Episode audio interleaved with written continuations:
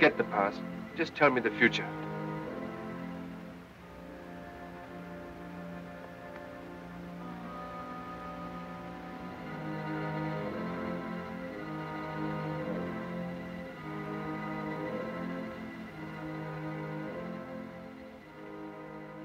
Hello, everyone, and welcome back to the show. This is Reservations. I'm Jeremy Blair. And I'm Rain Wayland. Oh, Nailed it. so yeah, we're we're getting better at that. You know, oh, Yeah. you know, only been doing this for four years. Yeah, we're Um, getting, um, Yeah. So I just have to bring this up, man, because we were talking about it off mic just now, but I just I can't I can't get over it, bro. Um, uh, Ashley and I saw Across the Spider Verse. Jealous. and it's it's phenomenal, man. It's now as we were talking about off mic, uh, I don't consider it one of the best Spider-Man movies, but because the best for me is Spider-Man No Way Home, but it- this is number two. It is it is it even knocks into the Spider-Verse down on my list because it's it's just so good. It they built upon like I can't get my thoughts straight, dude, because it was just so good. Okay, Like- let me ask you this. Okay. And uh, this is the only kind of information I want to know because Okay. I'm looking at the posters, I'm looking at you know the promotional artwork. Uh-huh. Uh, did they age up Miles to account for the Yes. years? That's cool. This this isn't necessarily a spoiler, uh, but it's a year after the events of Into the Spider Verse. So Okay. he's a year older, and yeah, you can tell that they animated him one year older. Yeah, they they aged him up, and I was like, oh, that's interesting because I um in animation you don't really see that very often. So Yeah. Uh, yeah, man, it it does exactly what you want for a perfect sequel. It builds upon the first movie, adds new um, character arcs. It just everything is just so it's so perfect. Yeah. Um, even the soundtrack is on point, man. The soundtrack is out. Um, uh, I will say they had a little bit more. Speaking of the soundtrack, they had a little bit more focusness, Focusedness. They were kind of more focused on the soundtrack Yeah. in terms of they had one artist pretty much kind of curate the whole soundtrack. Uh, so when you look it up on like iTunes, and I think even on Spotify here, let me pull it up on my phone real quick. Um, it says Metro Boomin presents Spider Man Across the Spider Verse. Hmm. So Metro Boomin pretty much did um, majority of the songs on the soundtrack. Oh, okay, cool. I say I thought, well, I say I thought it would have been funny if you're gonna be like, and uh, the Zac Brown band did the entire uh, soundtrack. could you could you imagine country music as like the the through line for this whole the whole movie, dude? No, I can't. Uh, I mean, because like the first soundtrack, Into the Spider Verse soundtrack was great, but this one this one's really good. Yeah. Um. But yeah, man, I'd highly recommend it. Um, it's God, it's so good, so good, man, and all the all the voice acting was just great. Um. Of course, I do find it interesting that two different actors that are in the MCU uh, voice characters in this uh, Oscar Isaac and Hailee Steinfeld. Oh yeah, yeah, yeah. Moon Knight and Kate Bishop. I just think it's very interesting that they're also a part of uh, Sony's Marvel hmm whatever. But Um, but it was good, yeah, man. no, I want to see it. I want to see it pretty bad. I watched. Um, if you're talking about what you watched, I'll talk about what I watched. Okay. Uh, I watched Blackberry. Oh, uh, okay. With Jay Baruchel and Glenn Howerton, and it was awesome. So, uh, go see Blackberry. Uh, I rented it on iTunes. So, uh, yeah. It was awesome. I really enjoyed it. Glenn Howerton is awesome. Um, if all you Sunny fans, um, this comes out Tuesday. New episode Wednesday of Sunny Philadelphia. So um, that's exciting. A new season. Um, yeah, he's awesome. Jay Baruchel's great. Um, I forgot the director's name, but he's also in it. Um, and he makes some really cool choices. Um, hang on. I'll tell you exactly who it is in just a second. Uh, Matt Johnson. Uh, Ah. Matt Johnson, who directed it, um, is also in it. Um, he plays Doug. And there's some really cool I'll I'll tease. There's some cool sound design um, that becomes an important theme throughout the movie. It's really really good. Um, definitely recommend Blackberry. Uh, didn't think it was going to be that good, but then uh, you know, Yeah, I'm, I'm assuming you went into it thinking like, oh, it's going to be just a regular biopic. kind of yeah. Um, I mean, these are surprising. You know, these. Um, but I like stuff like this, though, right? Uh, Uh-huh. You know, I love uh, biopics. No matter. I mean, it depends, right? Because we've we've done an episode on it, but um, like Bohemian Rhapsody, for example, I didn't like that, right? Right. um, there's it depends. But if they are if they're clever enough if they're unique enough if they're creative enough um, like for instance that's why rocket man works for me because they do it like a straight musical. They don't do it Mhm. as a traditional music biopic right? Uh, Right. because elton john's very theatrical therefore the entire thing needs to be very theatrical and over the top right? Mhm. um, it makes sense and of course, you know, the, the other thing is that he's an unreliable narrator. So, Right. Yeah. but go Yeah, man. see blackberry yeah, man, I saw that on your Letterboxd and I was like, huh. Which I think Yeah. is kind of funny. Uh, you're you're gonna think uh, this is dumb, but I, I just think it's funny that um, Jay Baruchel uh, plays uh, one of the guys who invented BlackBerry, but then in a post-credit scene in uh, the Second Night the Museum movie, he plays the guy who made the Motorola phone. I didn't know that.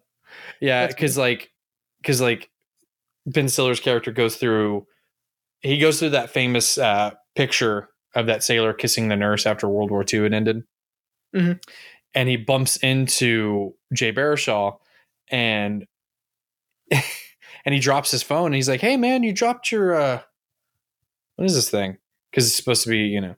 Yeah. And then like in the post credit scene, he's like taking it apart, and his mom's like, "Come downstairs and have dinner," and he's like, "Hang on, mom, I'm working on something."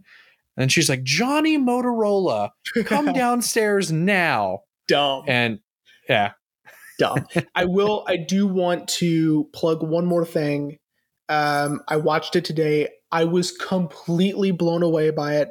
Those of you who love stand up comedy, but want a more, I don't know, a more emotional, fulfilling set, um, Ali Siddiq uh, released Domino Effect a couple of years ago on YouTube. It's still there. Um, he released Domino Effect Part 2 um, called Loss. It is remarkable. Ali Siddiq. You guys need to Hmm. check this guy out. He is incredible. Um, a great comedian, but also a dynamic speaker and performer. So um, his his life story is tremendous, man. It's crazy. hmm, okay, Yeah. yeah, Yeah, he was drug dealing, gang banging, went to prison. Um, dude, his prison stories are hilarious. But, um, but that you know, you just he- it's amazing. He's amazing. Ali Siddiq. So nice. Yeah. Well, uh, for to kind of for free on YouTube. Sorry, yeah, I like it when comedians are starting to put their stuff on YouTube. They're full specials. So Uh-huh. each of these are hour specials. Um, so uh, yeah. YouTube, go check it out. Yeah. Well, uh, it's funny you mentioned that because it's a good segue. Um, the only way that most people will be able to see the movie we're talking about is either physically or if they find it for free on YouTube. Um, because I thought we were going to record uh, relative to this recording yesterday. Mhm. And so I was like really worried. I was like, shit, I haven't watched the movie yet. I need to watch it. So I'm like scouring like all the all the streaming apps. Couldn't find it anywhere. Found it on YouTube, but I was like, I don't I don't trust this. So Yeah. Thankfully we did not record yesterday, so I was able to watch it Yeah, Uh, yeah, yeah, with uh, my Criterion version, which you can actually see right there. Yeah. Yeah. Uh, but Jeremy, what are we talking about today? Uh, today we are discussing uh, Fritz Lang's Ministry of Fear. So this was a first watch for the both of us, but since Yeah. this is your pick, um, how did you feel about it, man? It's the weakest of the bunch so far. Uh, unfortunately, you know, I I liked it. The um, the seance scene was total Fritz Lang, and I loved Mhm. it. I thought it was awesome. Um, even just the opening with the clock, like that stuff was really cool. That stuff was Fritz Lang. The rest of it is sort of like, yeah, you know, and it's not his fault, um, according to IMDb and such. Uh, that the it- it's it's studio interference again. It's it's writer interference. It's um, it's not a true adaptation of the Graham Greene um, novel. Mhm. Um, by the way, not to be mistaken for the wonderful actor Graham Greene, um, who a lot of you may know, who plays Hans Bitterbuck in The Green Mile. So, ah, um, wonderful actor. God, he's so good. Anyway, um, yeah. So, eh, not my favorite so far. Um, yet there was cool stuff about it. Right? Again, seance Right. scene. Um, there, I, I kind of like this idea of one little mix up has this innocent guy thrust into this, you know, web of espionage and conspiracy, mhm. Um, which is kind of fun. Uh, but overall, give it a B minus. So, Uh, yeah, I saw that on Letterboxd after after I watched it. I was like, "What did Jeremy rate it?" And I was like, "Ooh." Um, I think I gave it the same rating, mhm. just because I, I liked it up until the end. The end is what ruined it for me, yes, definitely. and of course, and, and of course, we'll get there. oh Um, my god, I wrote it in my notes. I was so mad. Anyway, oh Jesus. Uh, okay, so I'll hit everyone with the the synopsis. So Jeremy kind of covered it a little bit, but um, the Ministry of Fear follows uh, Stephen Neale, who is freshly released from an asylum um, for uh, mercy killing his wife, which we'll get into. Um, I don't know why that warranted him to go to an asylum, but there we are. Um, and just like Jeremy said, a simple mix-up, um, uh, uh, wrong, not really wrong place, wrong time, but more of mistaken identity. Uh, he is catapulted into the world of spies and uh, the Nazis trying to get information because it's supposed to be during uh, World War II, Mhm. which I have my qualms about too, but we'll get to later. okay. um, and he is just trying to uncover who's telling the truth, who's lying, who's really the the head of this conspiracy ring, and why is it all revolving around this one charity?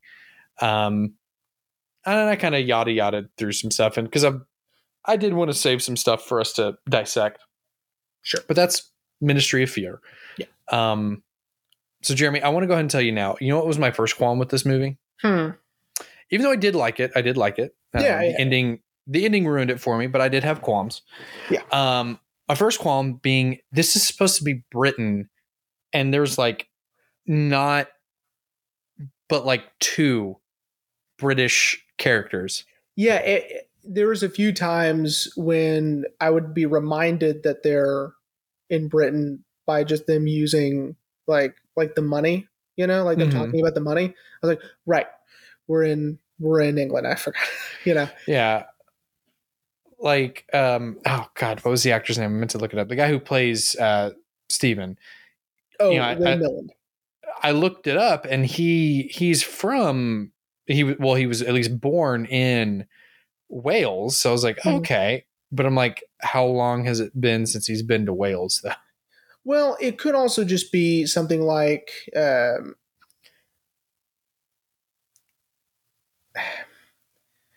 it might be something as simple as we want to hear thick British accents, Mm-hmm. but a a subtle, sophisticated that's in quotes a subtle, sophisticated British accent might not sound very British to us.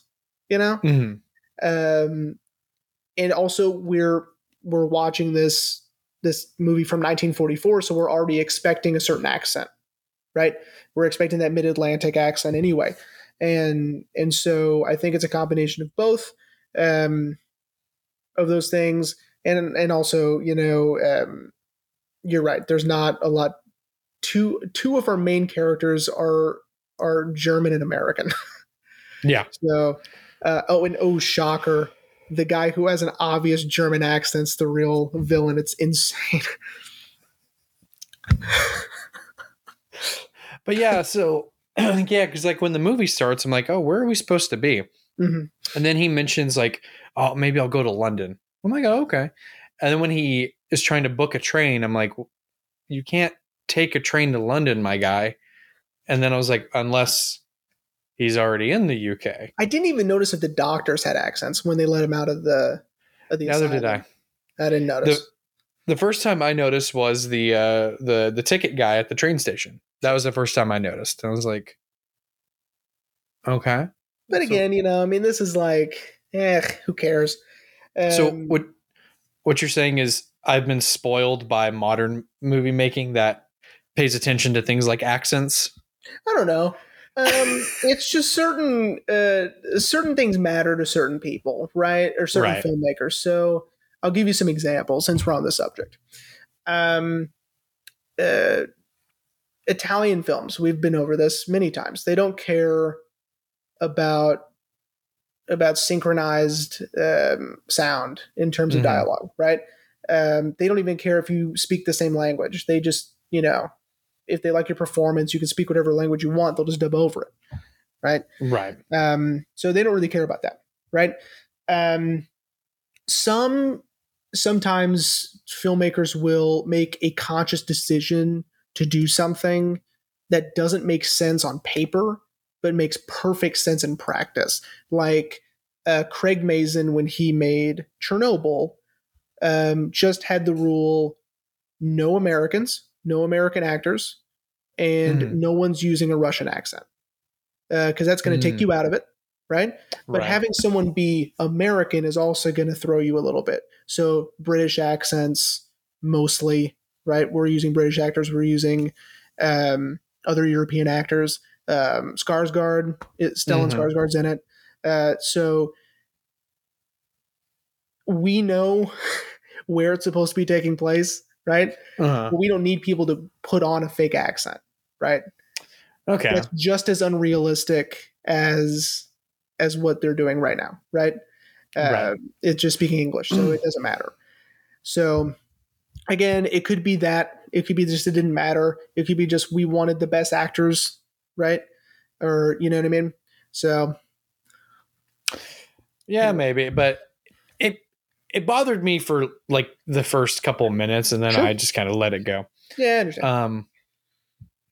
Okay, so do you just want to begin with the the sort of mystery so that yeah, we can start with the initial like what got him into it, right? Which is the cake. Mhm.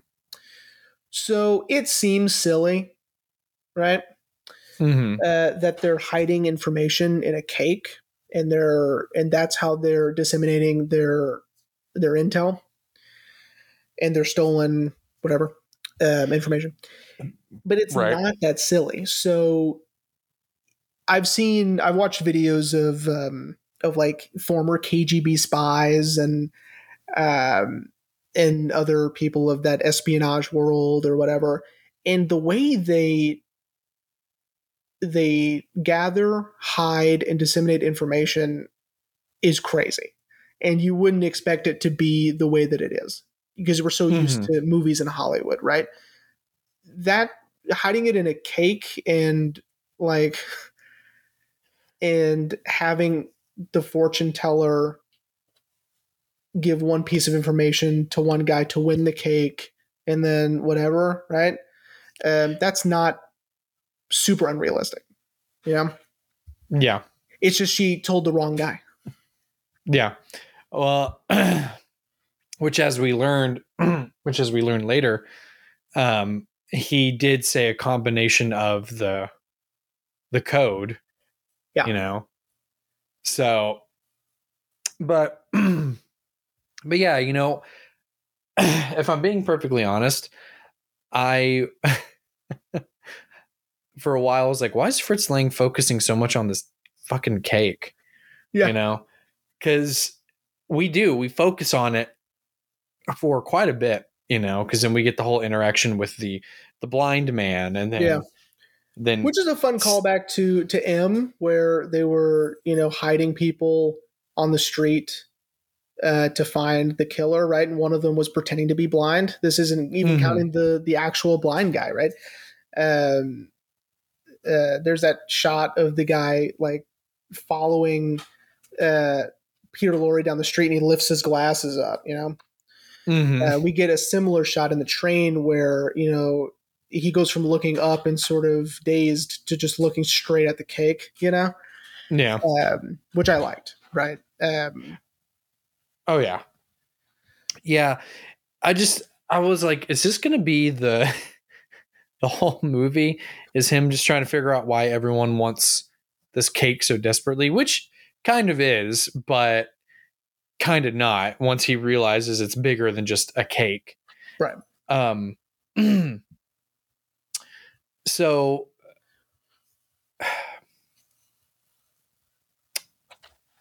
I kind of lost my train of thought, buddy. that's okay. So Uh, yeah, where do you want to take us next? that's fine. So once he like he gets um he he then gets connected with um with the Hilfes, right? So you have Carla and Will, is that right? Uh, Willie. Willie. Willie Hilfe. Uh, Hilfe is help in German, by the way.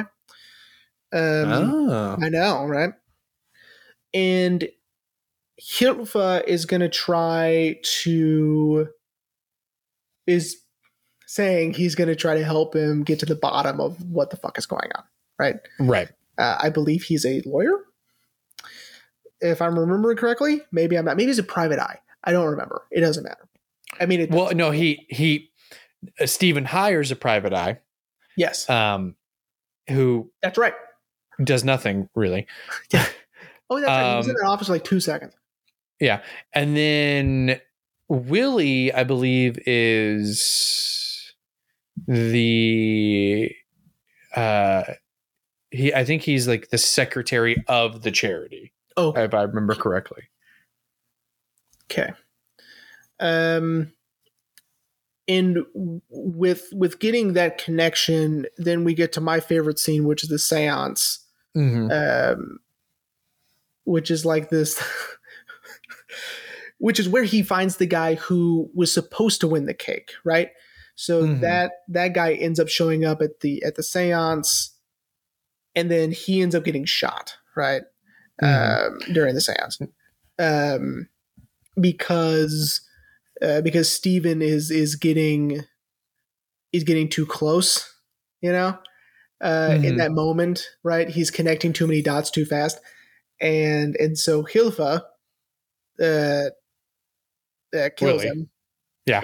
yeah well, no, he he kills him Mm, because his goal was to to scare him out of London, Mhm. uh, which obviously did not work. No. then really it's just you know the the movie i don't know sort of gets a little confusing or a little boring or both um with him Yeah. now trying to figure out what's going i mean again it's because it goes from that really cool seance scene to just Here we are. procedural you know which is fine i like Yeah. procedural stuff but i don't know this one it just it just fell flat for me i don't know why it fell so flat for me uh, this time um i, I, th- I think I think I might know, okay or at least maybe. Uh, I mean, knowing you for as long as I've known, I kind of know how your brain works. I think what it is, I think what it is, because it was it was something for me too, is the movie does tend to present this mystery Mhm. to us, um, which on paper should point to a fantastic mystery and trying to uncover this mystery. Mhm. Um, you know, guy gets mistaken for someone else and he stumbles into this, you know, the spy ring. Yeah. But I think what happened was is and again, as you said, it wasn't Fritz Lang's fault. Um, we're focusing on all the wrong things, you know. Yes, Stephen is hiring a private eye to maybe help him look into this.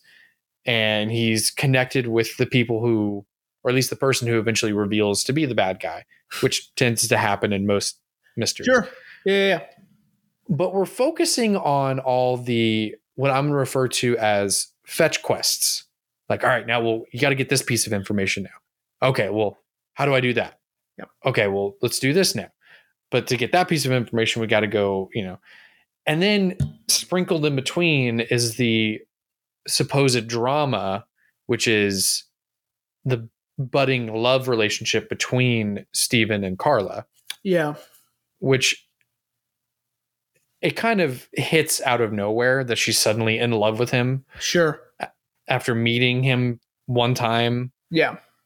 But Yeah, I mean that I mean that stuff is just, you know, that's that's normal stuff. Um that's normal movie stuff. I um and we also get an explosion which is kind of cool, whatever. Uh but um yeah, once we find out what's in the cake though, that's when it that's when it gets interesting again because it's it's mili- it's American military uh strategies, right mm-hmm. uh maps and whatnot. Um mhm. which I found very interesting. Um, yeah, it, it's like it's like the movie kind of piqued our interest a little bit with this mystery. Mhm. And they kind of dipped again. Yeah. And then piqued us again after that explosion and they find the microfilm. Yeah. And you're like, oh, like, like, oh, "Oh, I'm, shit. back, I'm back in. Let's go. You know? Yeah. and you uh, had that you had that tiny crest with the with the seance and then just Yeah. kind of And then you know we had like um, I, I liked the the bit with the the the Nazis like sewing stuff into suits and into clothing, Mhm. which I thought was kind of cool. Right? I was like, okay, I, I understand that. And it's like the they had that separate operation at the tailor or at the tailor place to buy clothes. Uh, which I thought was cool. Then I don't know, like we get that reveal that Hilf has been the bad guy the whole time, and I'm like, duh, yeah. the guy who's clearly German.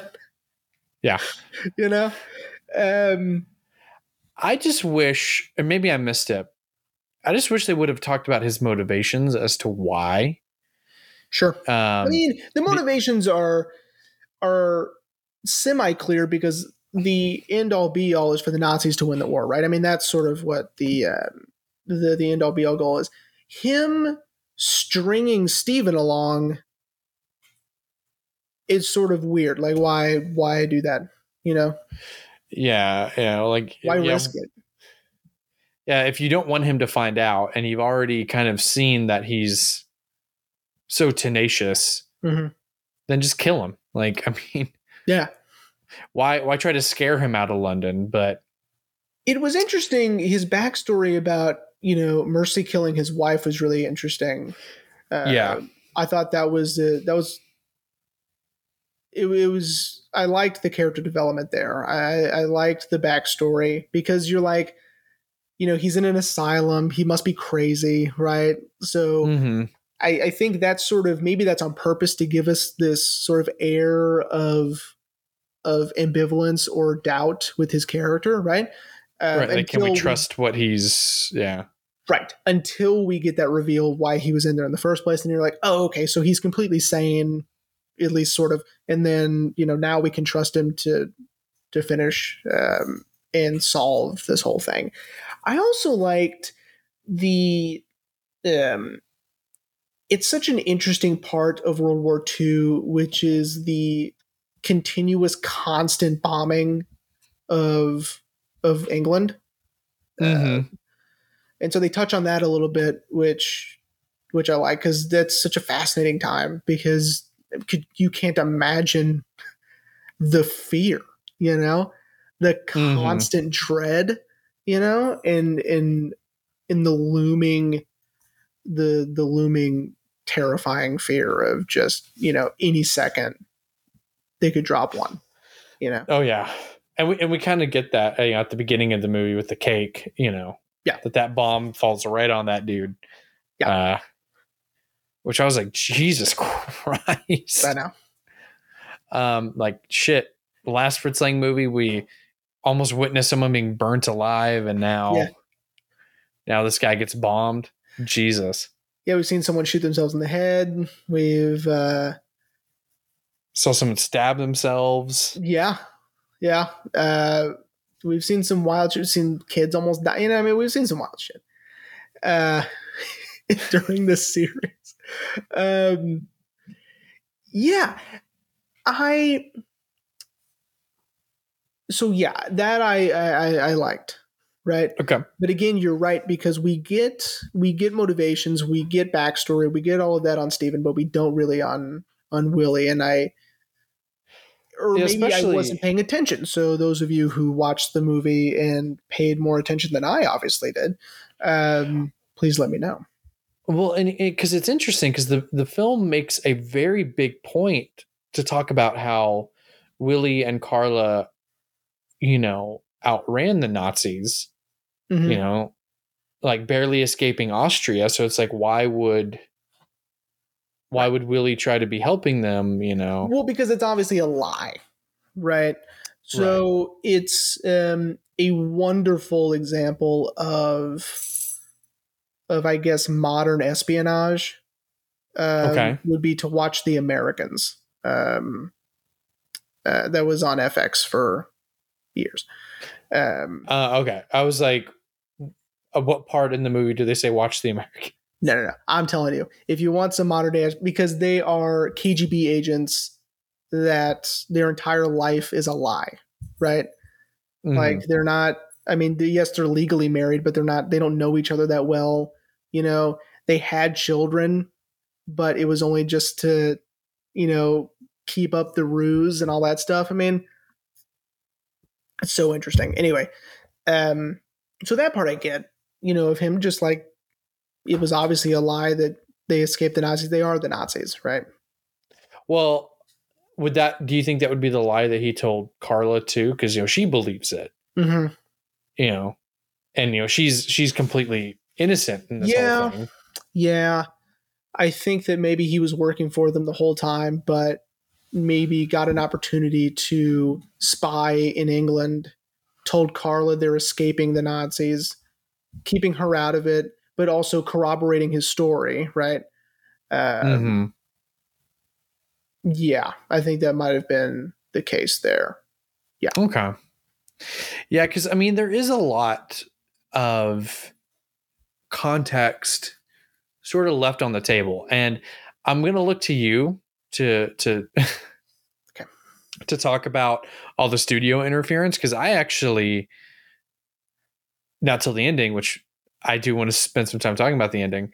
Uh, definitely, I didn't feel studio interference until then. Then I was like, oh, that definitely seems like something Paramount would just kind of shove in there at the end.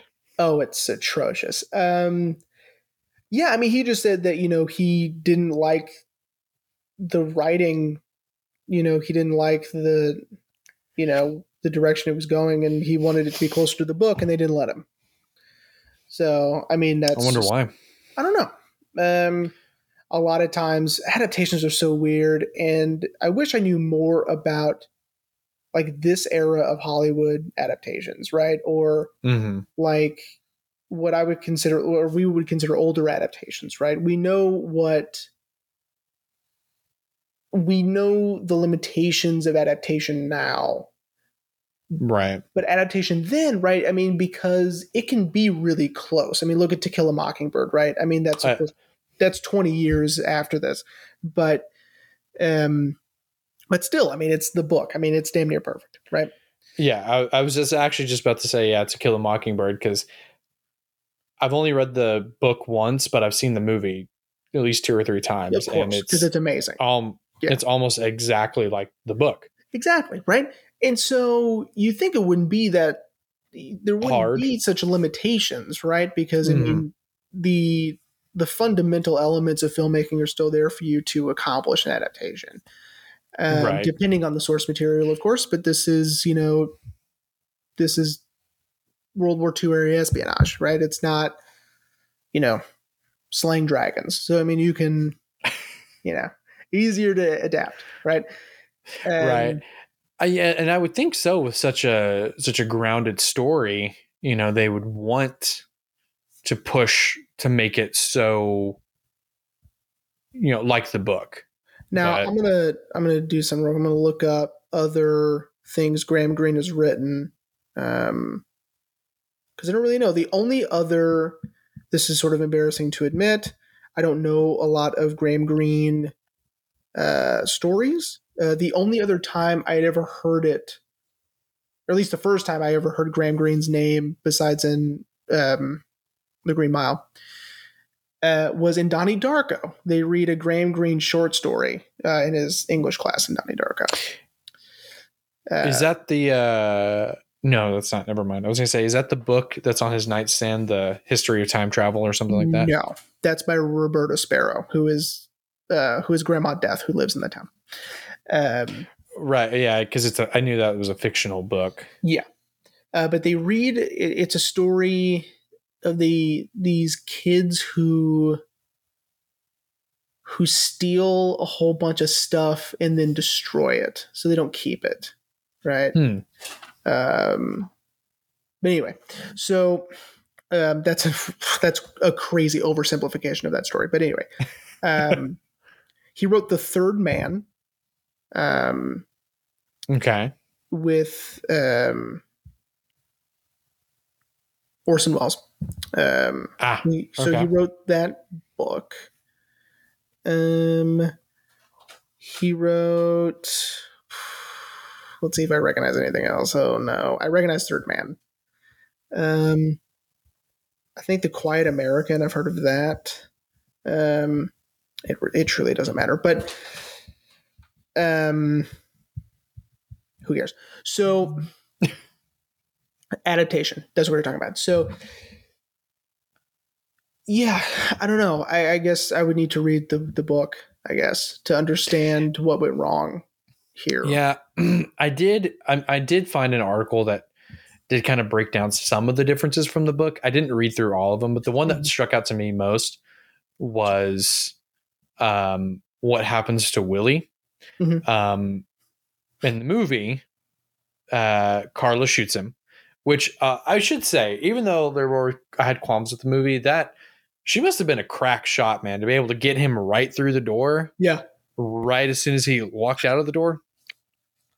I mean, Yeah. good shot. it was a Uh, but show. in the in the book, apparently Willie commits suicide.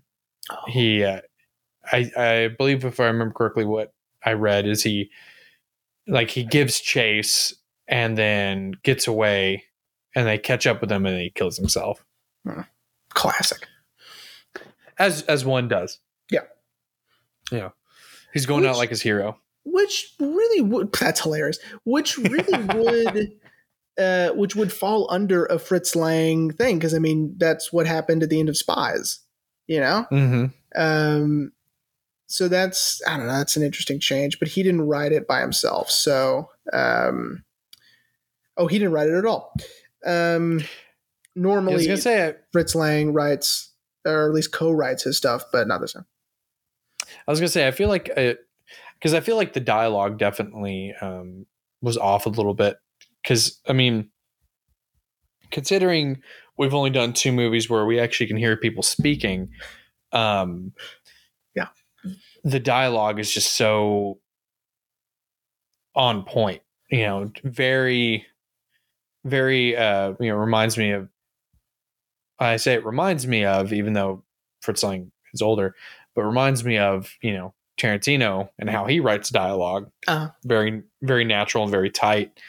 So I wonder if maybe uh, he took uh, like Tarantino took some examples from Fritz Lang, but but yeah, but this movie the dialogue was fine, but it wasn't as good as it's as we've seen already.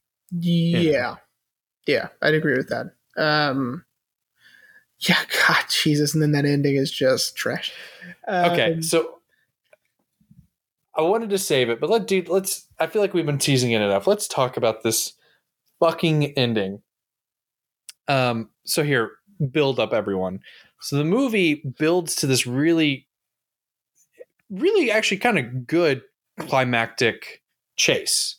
Um, Carla has just killed her brother.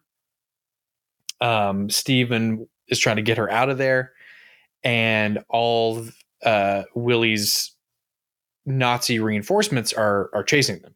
And as you do in most movies, you run up to the roof because you can't go down; you got to go up. Yep. And this really, really well choreographed shootout happens. I will say, like that, I really liked how the shootout takes place. And then at the last minute, the um, Scotland Yard uh, inspector shows up at the last minute to kill the last few Nazis, and Stephen and Carla are safe. Honestly, the movie should just fucking ended right there. But Yeah. instead, it doesn't. And I will let you tell everyone. Sure. So it it ends with them driving away like uh, along a beach or something, along the water, um, and it ends on a joke, which is so bizarre. It ends with her mentioning cake, and of course, Stephen goes cake. oh, Like, like if they were trying to go for a bookend, that's that's not how you do it. Like this whole movie started with cake and it ends with cake. Like, no, that's no. It should have just ended after they survived the gunfight. There we go. You know what it reminded me of? Uh, it reminded me of um, Cary Grant and Arsenic and Old Lace. Like he uh, he was sort of over the top and sort of like, "Okay," you know, Uh huh. uh, the way he the way Cary Grant is in that movie, and um, it was really slapsticky and fucking dumb and doesn't fit with the rest of the movie at all. Oh know? yeah, not at all. um, Uh, very disappointed. I, I, I was uh, I was I was bummed. Um, I wrote it in Yeah, my man. notes. I said uh, a joke at the end. you know, it's oh man, come on. Um, yeah, wh- wh- yeah. What is this? Uh, Adam McKay movie? Actually, I love Adam McKay. I, yeah, no, I think he's I think he's only gotten better. Um but yeah, you know, it because like even though I was like, okay, the movie's good, the movie's good, and that just I was like, oh, that's that's not okay at it's it's almost as bad as the the gag reel at the end of being there. I was just about to say, are you Yeah. are you going to bring up being there? Yeah, it's almost as bad as that. I mean, it's still not as bad, but um, because Which- there it was truly like one of the best movies I've ever seen. Yeah, Right there. yeah, it's Right, the there truly amazing, and then you just lose all the magic after that. So this one, it wasn't. It was a B.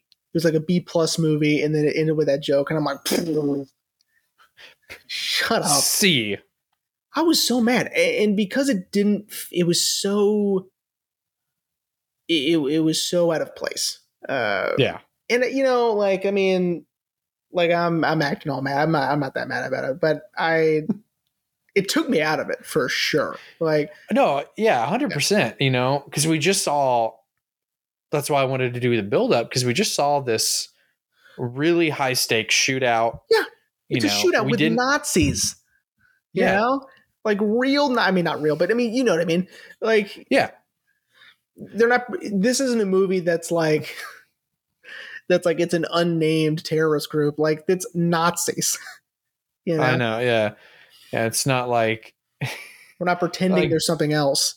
it's not Jay and Silent Bob with the you know fake clit terrorist group.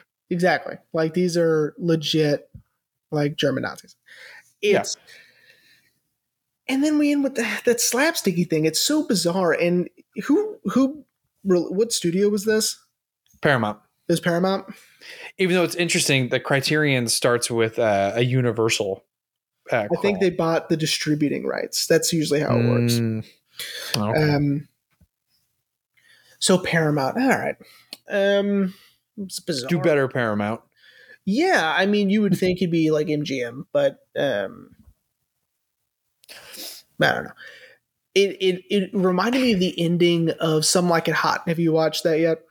Not yet. I've got it right right there. Once you're gonna laugh even harder at the end of Some Like It Hot because I just said it reminded me of uh, of this. So um, when you watch Some Like It Hot, uh, But isn't but isn't that supposed to be it a a comedy. It is a comedy. Yeah. So to say, I'm like, I feel like then a joke at the end. But see, that's why that's why it took me so out of it because I'm like it ended like Some Like It Hot, and that's really bizarre, you know.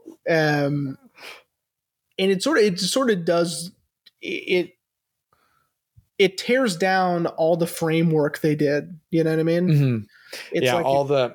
oh, yeah, I was just gonna say it was just build upon you. Oh yeah, all the building up with the the spies and the Nazis and trying to uncover that, and then it's like, nope. Like this house of cards. What if we take out the uh the uh, uh oh god, I can't think of the thing. That's okay. The uh the load bearing thing. Yeah, sure. And there we go. House of cards falls down. Yeah, I mean, they built a house and then they took a wrecking ball to it. I don't understand why they would have done that, but the only thing I could think of is it was the pressure from the studio, pressure from the writer. You know, it's. Um, I watched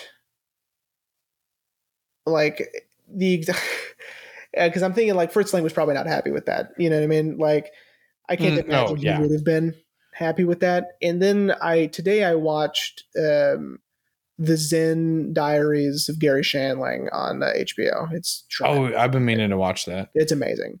And they were talking about the movie he did. I think it's like "What Planet Are You From," which is Uh-huh. uh, a movie Garry Shandling wrote and starred in, and Mike Nichols directed it, which is insane. Um, Mike Nichols, you know, directed The Graduate, you know, um, Yeah. and is in Who's Afraid of Virginia Woolf. Um, Yeah. oh no, directed Who's Afraid of Virginia Woolf, and and he hated working on it, right? Because he didn't like it. It's not his thing, right? Mhm. So it's it's bizarre. I don't know. It starts off as a Fritz Lang movie and it doesn't end up that way. It ends up as a Billy Wilder movie. Um, Yeah. Yeah. Would you say it's a lot like to put it in more more modern context, is it is it like Natural Born Killers? It starts off as a Quentin Tarantino movie and ends up being an Oliver Stone movie. sure. Yeah. Um, yeah. It's sort of the opposite effect, right? Because it's uh, oh yeah, that's right. Yeah, because yeah, Tarantino hated what Oliver Stone was gonna do so much that he was like, just take me off of it, bro. yeah, even though I do really like Natural Born. Um, that might be a hot take these days, but I like it. I Uh, don't know, man. It seems like everyone really likes it now. I like it, you know. Um, anyway, so yeah, Ministry of Fear. I um, I didn't love it, you know, and I was Yeah. expecting to. I was expecting just let's just keep let's keep the good times rolling and let's just keep going with these bangers.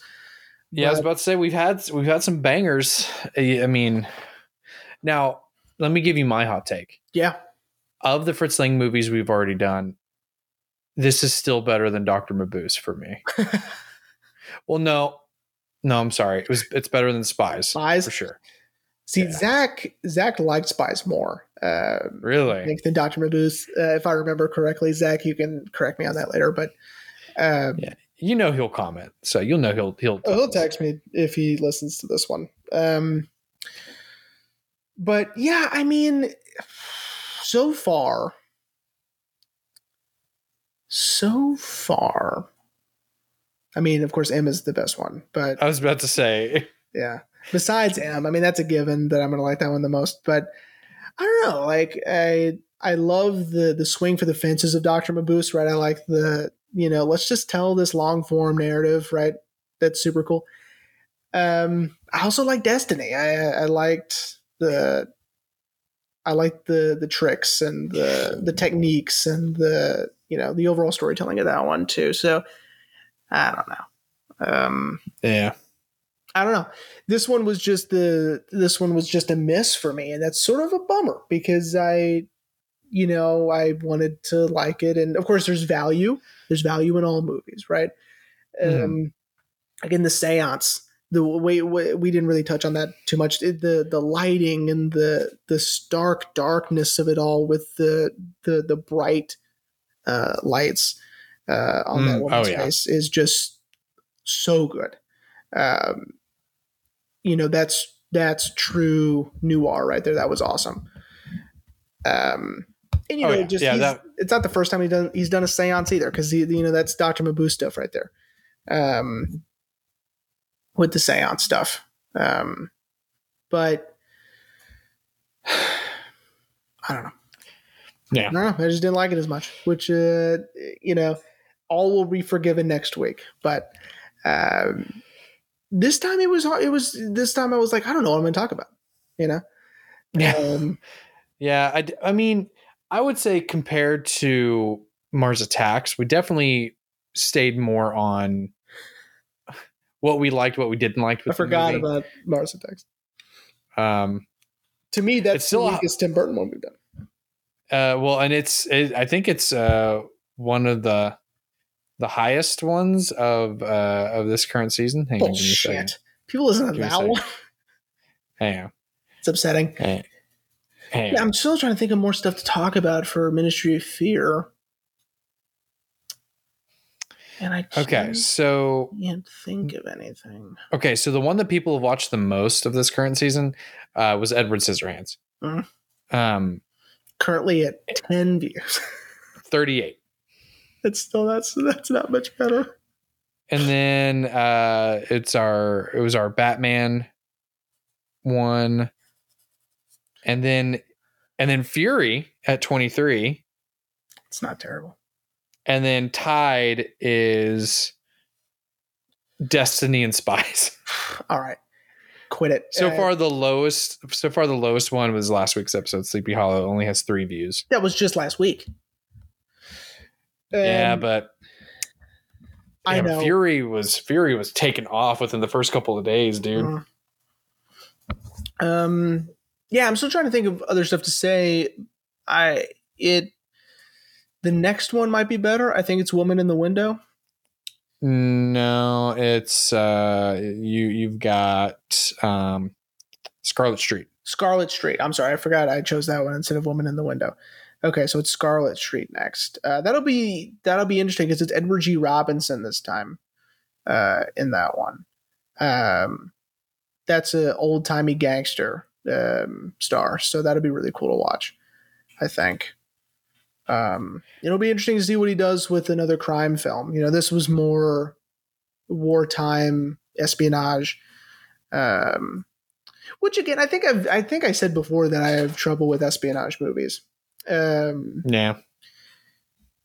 just because I don't know, there's just there's usually too much going on that I'm just like I just feel dumb. You know, this one I was just bored through Yeah. most of it, but uh, or through uh, some of it, not most of it. Um, but I don't know, man. Um, yeah. yeah, Yeah. Do you have anything else? Not really. I mean, I, I talked about what I really wanted to talk about. I mean, I did like the movie. Yeah, I mean, sol- it's hated the ending. hated the ending. Um a lot of the a lot of the fetch quest stuff was kind of boring. You know, like just like give me and of course he couldn't have known, but you know, give me Tinker Tailor Soldier Spy. Like give me Sure. give me that some espionage, you know? yeah, Um, but but I mean, on the whole, I agree. It's not the strongest Fritz Lang movie we've done so far. So no, but hopefully this will be the only low point. Hopefully, Scarlet Yeah. Street and I think the Big Heat are my other ones. So uh, yes, yes, they are. Because I those- just yeah, hopefully those are killer, and then we'll just wash our hands of this one, and it'll be fine. Explains the price, by the way, on on Criterion. So, um, so maybe that was the big mystery. Uh, yeah, of that they're like, well, the movie's not like the best Fritz Lang movie, but we still wanted to honor it, so Sure. Yeah, half off. I mean, again, B minus. It's not it's not horrible, but it's not the best. So, uh, still No. cool stuff in there. I I guess I'd still recommend you watch it. Um, Oh yeah, especially if you like stuff like this. If you like, you know, uh, World War II espionage, wartime stuff, um, then yeah, totally recommend. It's like if if you liked um, if you like war as a backdrop, which can be very compelling and very interesting, um, just war torn, uh, a war torn setting. Uh, most recently, uh, Guillermo del Toro's Pinocchio is set during, you know, wartime Italy, which is super interesting and compelling oh, yeah. and um, and a great idea. Um, so I mean, if you like that kind of stuff, it's for you. You know what I mean? I yeah, it's not necessarily for me. Uh, not necessarily because of the wartime stuff, just because of you know the stuff that we just talked about, and especially the ending, of course. But um, if you like it, give it a try. Doesn't bother me. So. Yeah. But thankfully, next week you're going to be happier. Yeah. Um. So usually, you know, we, we say our wrap up, wrap up, wrap up, but that was our wrap up. You just did. So, Look at that. We still got well, it in. There we go. Uh, so next week uh, is my pick again. Uh, we're back to Tim Burton.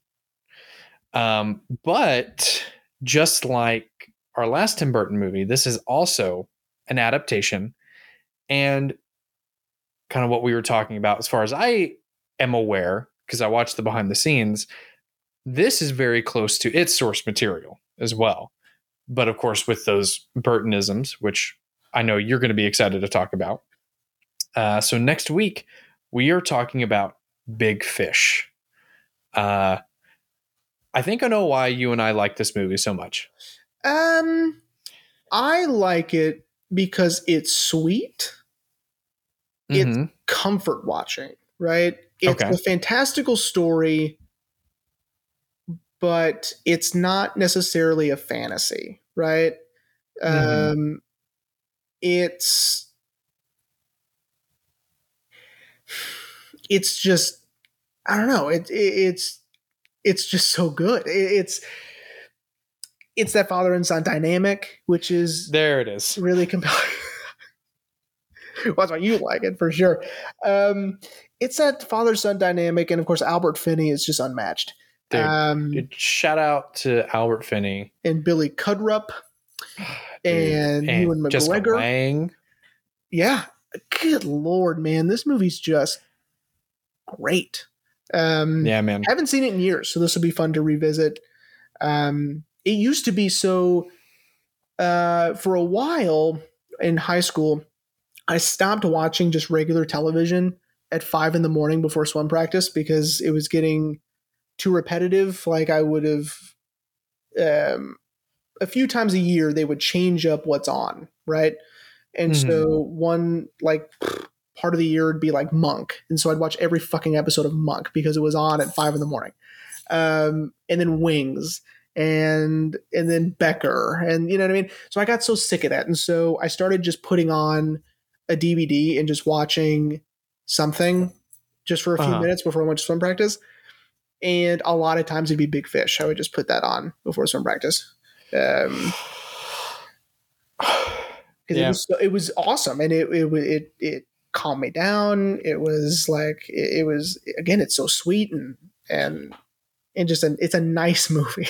you know, it, it really is. And of the Burton films I picked, now of course I haven't seen the final one of, on my list. Um, but uh, this is the most non Tim Burton movie, in my opinion. Uh, I mean, it has his his. I mean, you know, it's a Tim Burton movie as soon as you see it because yeah. of some of the, as you said, fantastical things.